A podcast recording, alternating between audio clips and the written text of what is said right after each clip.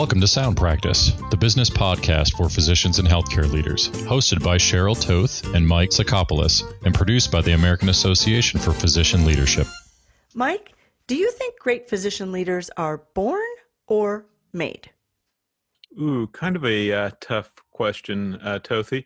I am going to go with uh, made uh, for two reasons. One, I absolutely want that to be true. And two, you know, I really do think it is true. I, I agree with you. Um, and the way I look at it is I, I know that physicians bring with them to their first role or any role at least some inherent leadership qualities. But whether they expand on those by adding new skills mm. or seeking new opportunities to grow, that depends on them. So, in that sense, I do think leaders are made and oftentimes they're self-made. And i think we've heard on the podcast when we've had physician leaders talk about how they found their path you know they sought opportunities and professional growth. Very well said there Tothi. i think having a strong foundation on which to build those type of skills is incredibly important. And really that starts when a young physician gets his or her first opportunity their 1st mm-hmm. job. Yep that's what you talked to our guest today about, right? Building leadership skills of newly hired physicians by providing a good foundation, a sound foundation, and effectively onboarding those physicians, right? Correct. I interviewed Nicola Hawkinson, founder and CEO of Spine Search. And her company provides recruitment, of course, uh, but she also provides practice optimization services for spine surgeons and professionals she has a lot of experience not only in recruiting, but also in clinical care because she started her career as a nurse practitioner and then decided to start this business. And she talks about that. So, in this conversation, she talked about how too many organizations will drop the ball on building a good foundation for their new recruits. You know, the physician shows up and there's no plan or timeline for training or development. And sometimes the staff are like, Who are you? Like, they don't even know the new doctor was supposed to start. how, how, terrible would that be to start your first job, show up, and people are looking at you like you're some kind of a Martian? What are you doing here?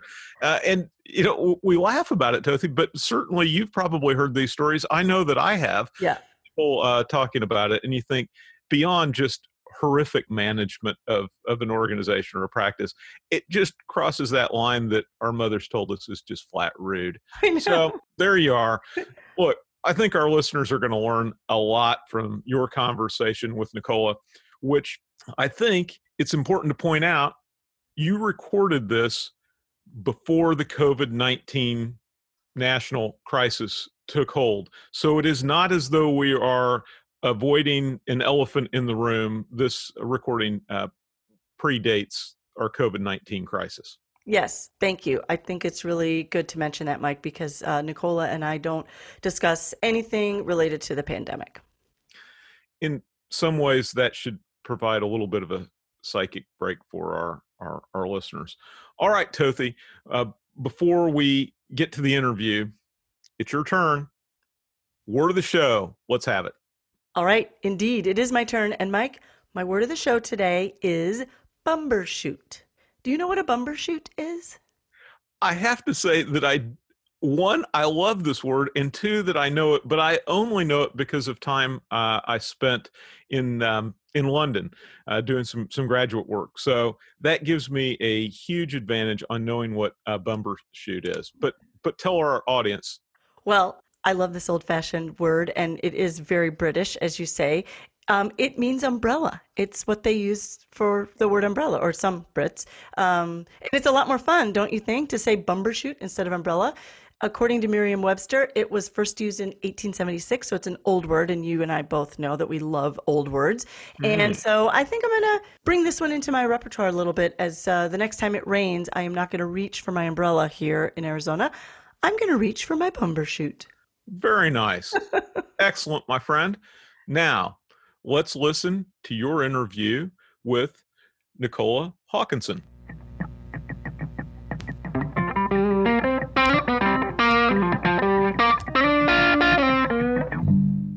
The topic today is how to build those leadership skills in the physicians that you've recently hired. And to talk about that, our guest in the virtual studio today is Nicola Hawkinson, CEO and founder of Spine Search. And Nicola, welcome to Sound Practice Podcast. Thank you, Cheryl. We met, you and I, a couple months back. We were speaking on the same program.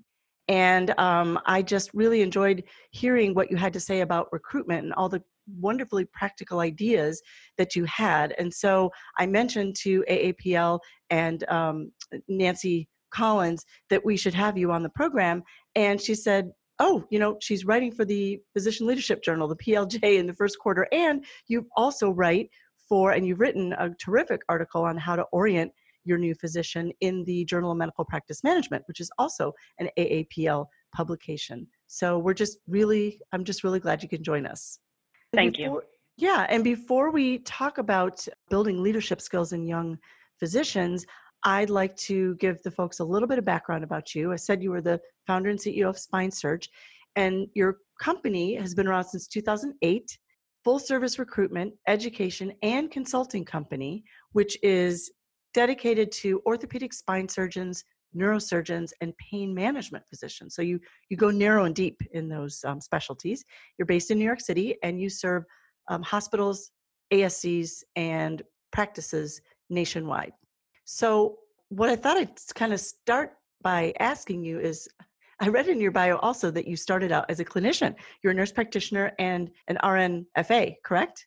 That is correct. And so I wanted to know how did you decide to make that transition from clinician to CEO to founder? Tell, tell me a little bit about that and your decision to start Spine Search. Absolutely. So I started my career right out of nursing school in the operating room, specifically in orthopedics and spine. I moved on from there to become a nurse practitioner in RNFA and stayed in the field of spine and orthopedics. From there, continued to get my doctorate in nursing. And during that 10 to 15 year span of uh, clinical career experience, what I recognized as we met with other NPs, PAs, office staff, and physicians at national meetings, the conversations were the same. How do we find good people?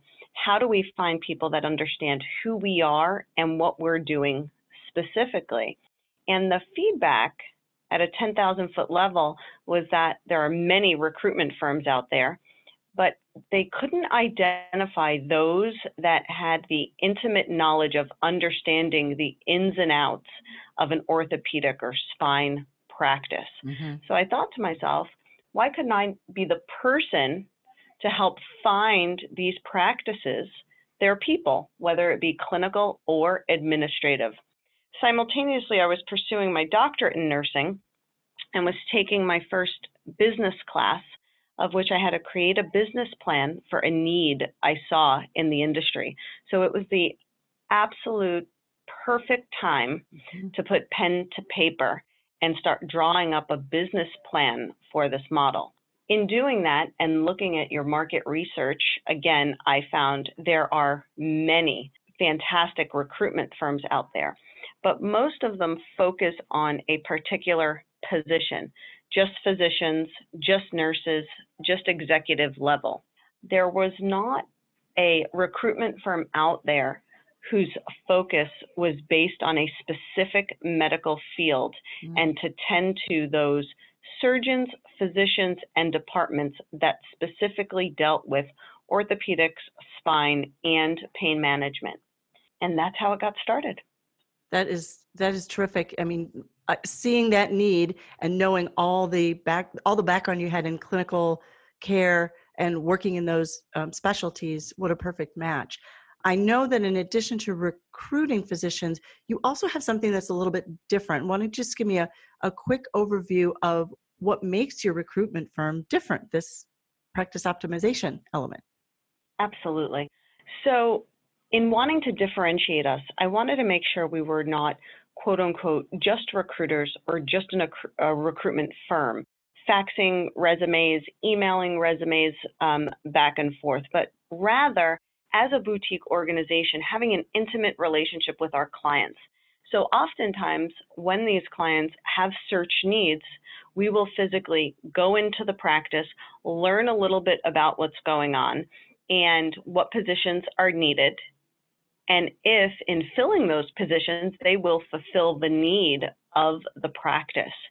During those conversations, what we're talking about is practice optimization. What are the needs of the office? Who do you have already? How will this person differentiate from the others you have? Then we start talking about things like job descriptions, standard operating procedures, workflow optimization. That's the part of this that I really enjoy and love. And the reality is, if we can help the practices with this, we are ensuring not only that we can recruit the right person for the job, but the practice can retain the person once they're there because we have effectively helped them to optimize their practice and their workflow, making this a better environment, hopefully a more productive and fruitful environment as well. Great. And I think that is, you've really summed up why we thought you'd be a great, great guest today because we're talking about building physician leadership skills in your young young uh, surgeons in your case because that's who you work with primarily and um, you have that great background of being the leader of a company as well as helping a practice optimize all of the business components workflow those sorts of things management so help them you know with management and leadership as well. So let's focus on that now and talk about how uh, from from your standpoint as when you see practices spend so much time recruiting and let's say you've pointed out some of those areas they need to optimize but they've brought the new doctor on board. Once the physician is there uh, so often the practice doesn't do a very good job onboarding them or welcoming them tell us what you think are some of the the tips you know the, the pearls that you think make for a good foundation for a doctor to become a leader in an organization? Absolutely. So the so the first thing that the employer has to recognize that this new employee especially if they're coming to you right out of residency or fellowship has been told what to do and where to be for their entire lives up to this point from birth to toddler to being school aged to high school aged, college, medical school, residency, and then fellowship. Now they've done all of this training. They are nearly 30 to 35 years old. They're out on their own for the first time ever. Mm-hmm. They need more help than anyone because up until this point, what they've been excellent at is being the trainee, being trained, right? They mm-hmm. they say to us in life 99% is just showing up. They yep. showed up. They invested the time. They did everything they needed to do. But they need someone to help them now to become a professional, to become a leader, to learn how to build their business within the business. They need a plan. They need a timeline they need help. Um, I was going to ask about that timeline. Like, how does that actually get set up? Who decides that in the practice or organization? In most cases, what do you think is ideal when you're there? The practice is putting that all together for this this physician. Right. So I think it has to be put together by the employer and the hiring manager. Now, that could be the partners in a practice, it could be the chairman of a department, um, just so you can understand, you know, it's like their probationary period. Is someone staying on track? Okay, within three months of being here, they should be credentialed. Within six months, they should have seen X amount of patients in the office and booked a certain amount of cases. Give them a timeline or something to go by. Look at how people progressed in the past. Some may be faster, some may be slower, use the law of averages so you have something to go by um, in terms of data and statistics. So someone could know if they're doing well and ahead of schedule, or maybe they're a little bit behind schedule. But how is this new employee going to know any of this if they have absolutely nothing to compare it to? Well, and I think you're right. I, have I've seen so often that the new physician shows up, and some of the staff aren't even aware that he or she is going to be showing up maybe they're not on the appointment schedule or even if they are the staff don't really know how to schedule an appointment for them. Um, they may not know much about their specialty or subspecialty. So, how do you suggest that an organization get the staff on board to make sure they welcome that new doctor? Well, you've actually answered the question, Cheryl. The first thing they have to do is tell the staff. tell the staff. There should be, they need to tell them. There needs to be a brief meeting or maybe part of a monthly meeting that says, We've just hired Dr. So and so. This is the date he'll be joining. Now, I'd really like to see there be something like a welcome luncheon for him on the first day he gets there, a meet and greet, share some names, and then as I refer to in my article, maybe um, he is appointed a mentor in the group mm-hmm. um, in terms of physician mentor, and maybe he is appointed if he doesn't have his own secretary or administrative assistant, someone that can be his go to person. So we need to acclimate him to his new home and to this new environment. So these these answers are some of them are very simple. We need to tell them that this person's coming, what his specialty is, why we liked him, why we chose him, why we think this is a great fit, why this is so great for everyone.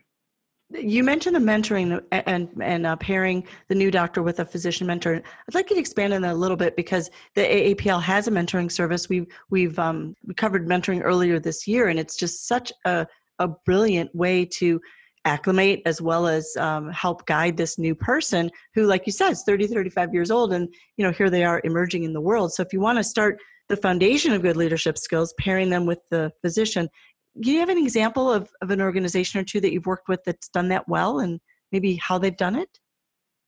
I know a number of practices who have done it. Um, in terms of done it and done it well very few. Mm.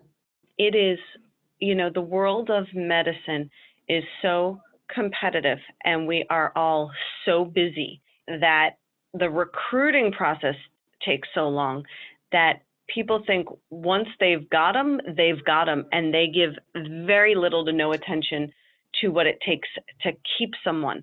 So they think contract signed, I've got them in the door, we're good to go. And they don't mm-hmm. realize they can lose these people in the first six to 12 months because they weren't welcome. They didn't acclimate. They didn't get their credentialing done on time. It's six months and they're not in the OR yet. Their patient volume is low and there was no marketing plan to make it higher. Wow, it's hard to believe that still goes on. But if you were to be advising these practices to do better, that mentor, that physician piece, what could that physician mentor do well to get that doctor up to speed? Um, i mean the mentor may not have purview over developing a marketing plan but maybe is there a way to encourage and guide the doctor based on lessons that the mentor doctor learned on how to grow the practice and also to start developing some leadership skills in the young surgeon? Absolutely. And i would say very simply stated a basic plan a basic timeline with some bullet points and regularly scheduled meetings, even if it's just once a week, to make sure this person's on track. Yeah, and that on track will be also to the timeline, maybe if the manager has that with credentialing and all that sort of thing. But in terms of the mentor, you mentioned weekly. Is it is it weekly meetings typically with the physician mentor uh, with that new surgeon? What, what's ideal, I guess? I'm going to say ideal would be weekly. I know it would be really hard for the mentor, super busy between clinic and call and the OR. Um, but I think that needs to be our standard mm-hmm. um, to shoot for because once a month just isn't enough. You know, we need to get these people on the insurance panels, right? Mm-hmm. Meaning the young physicians or the newly hired physician, I should say. So we don't need once a month to find out that the application to insert an insurance carrier is incomplete and hasn't been submitted yet. That could delay someone getting on a panel and seeing patients with that plan for several months, and that months, equals yeah. dollars.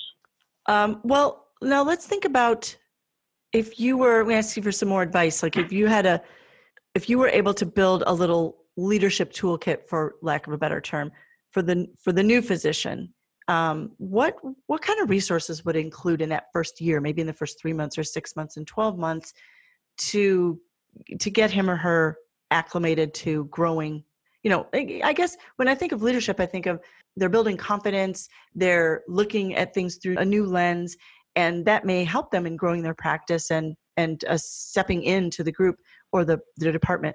So, what things might be included in something like a new physician leadership toolkit, for lack of a better term again?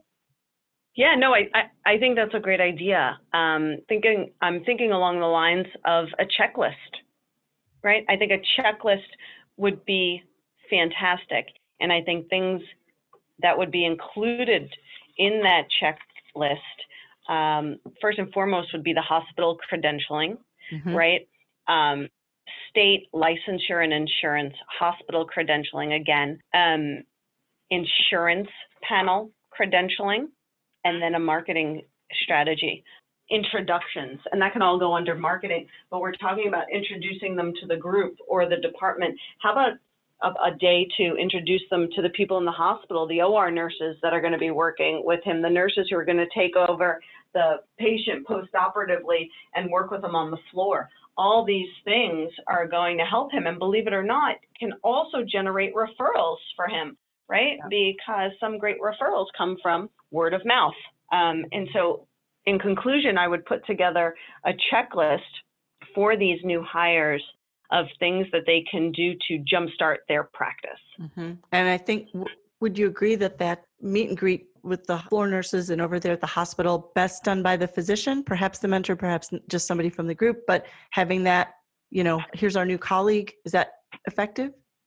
Yes, absolutely. I think the best um, especially for the physician hires, is that the introduction is made by another physician. If it can't be, maybe then it would be the practice administrator. Mm-hmm. But what I like about it being the physicians in the group is it shows everyone else the importance of this hire, how yeah. this is going to boost the department or the practice, take us to the next level, and that they are invested enough in it to be a part of this luncheon, this grand rounds, whatever it may be. Great. Yep. It really shows that there's a commitment there by the physicians to this new and that they're being brought into the fold. I wonder if there are other strategies that you've seen um, or would advise physicians out there for really, I guess the word I'm thinking of is to uh, kind of, you're, you're sort of, you're edifying the new physician by having the, the a more senior physician make the introductions. What other ways can physicians do that to really position the new doctor in the community, in the hospital? Sure. So I think I uh, gave one example on like a grand rounds, mm-hmm. a yes. luncheon, uh, physician referral dinners, uh, national meetings, right? Introducing them and helping them to form their own network.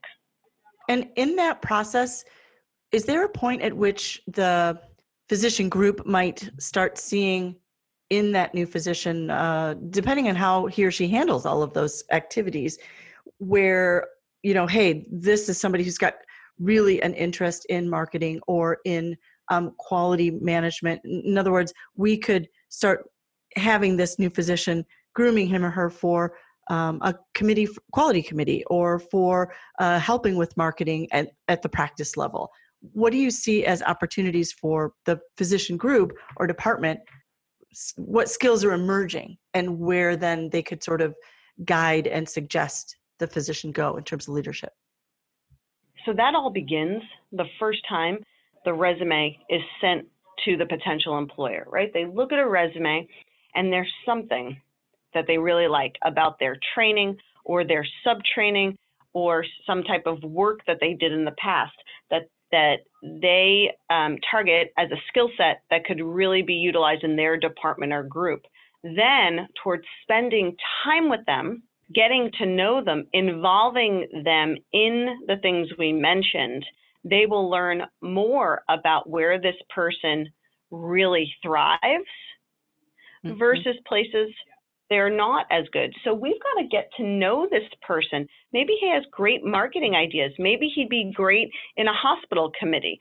Um, so the opportunities are endless, but we're not going to be able to help him grow those skill sets and let everyone visualize these skill sets if we don't get to know him and put him in a, a number of different spaces to see how he flourishes in each of them. which brings us back to your tips and um, this one is in the journal of medical practice management about this whole orientation. You got to have the plan. You got to have the timeline. And you need to make those introductions which are all very important. And you know coaching executive coaching management coaching these are some ways that especially in hospital settings and our listenership there's a lot of coaching going on out there. I'm curious is that something to offer a new physician? Or at what point in the timeline might the physician that you've recruited be offered some type of coaching? I think any time is good. I think sometimes you would, might say certain coaching might be premature because they mm-hmm. haven't gotten there yet, but I still think they need some so they're prepared once they get there. There may be times, the same as with you and I on certain days, we may not retain as much as we do on other days but I think they need some coaching before they get there, as soon as they get there, and while they're there. Um, and different things will take different priorities at certain times. I don't think we need to talk to them necessarily on day one about what their surgical volume should be at the end of the year when they're just walking in and figuring out where their desk is and how to pick up the phone. I think that comes a little bit time. later. But some type of orientation checklist for day one for license, malpractice, DEA, working on the hospital credentialing and the insurance panels, and a list of phone numbers that they may need. That would be super important. So, what would you say are the, um, if you had some sort of parting advice to the listeners who want to make sure they do the right thing based on what you see out there as the most common mistakes? What are the three things you'd say you just got to do these three things for every new physician you hire? I would say you have to have an idea of what need you are trying to fulfill. Make sure the candidate has the skill set to fulfill that need, and you have a plan to help them be successful. Fantastic. Very succinct and on the mark. Everyone should look for Nicola's article in the PLJ, which is coming up early this year, and uh, check out the article how to effectively onboard new physicians in the journal of medical practice management. Nicola this has been wonderful. Appreciate all of your very practical advice from um, a very deep set of experience. Thanks for being here. Thank you very much. Um, i appreciate it and i am available uh, to anyone with any specific questions or concerns at any time. Our website is spine-search.com and again cheryl thank you. You are welcome. Ooh, great conversation with Nicola Tothy. She had some really straightforward tips for orienting new physicians to the practice or organization. And I certainly loved her no nonsense style. Me too. She was really right on the money, as they say, and very energetic to speak with. Tothy, as we are moving towards the exit door today, let's remind listeners that the AAPL has a bunch of resources available to support physician leaders as they work their way through and manage the COVID 19 crisis uh, and challenges in their healthcare systems and practices. Yes, there is a resource page on the AAPL website called Leadership in the Midst of Crisis. You'll find it at physicianleaders.org, or we also have put a link in the show notes.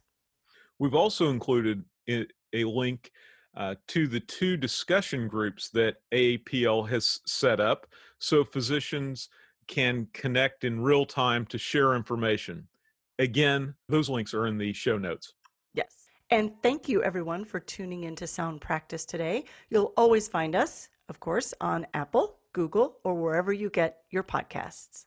If you enjoyed our episodes of Sound Practice, please take two minutes to review us on your podcast app. Or if you'd like to give us feedback directly, send an email to feedback at soundpracticepodcast.com. And join us for our next episode. Don't forget, we release one every other Wednesday. Bada bing, bada boom. Bada bing, bada boom. You've been listening to Sound Practice, the business podcast for physicians and healthcare leaders. Check out the show notes for this episode at soundpracticepodcast.com. If you have any suggestions for future episodes, we'd love to hear them. Email us at info at soundpracticepodcast.com. Subscribe to Sound Practice wherever you listen to podcasts so you can automatically receive our episodes. And please rate us and comment on the podcast in iTunes and Google Play. Sound Practice is presented and produced by the team at American Association for Physician Leadership. We are the world's premier organization for all aspects of physician leadership in every sector of healthcare. Learn more at physicianleaders.org. That is holy cow! Batman and Robin. Bull Kapow.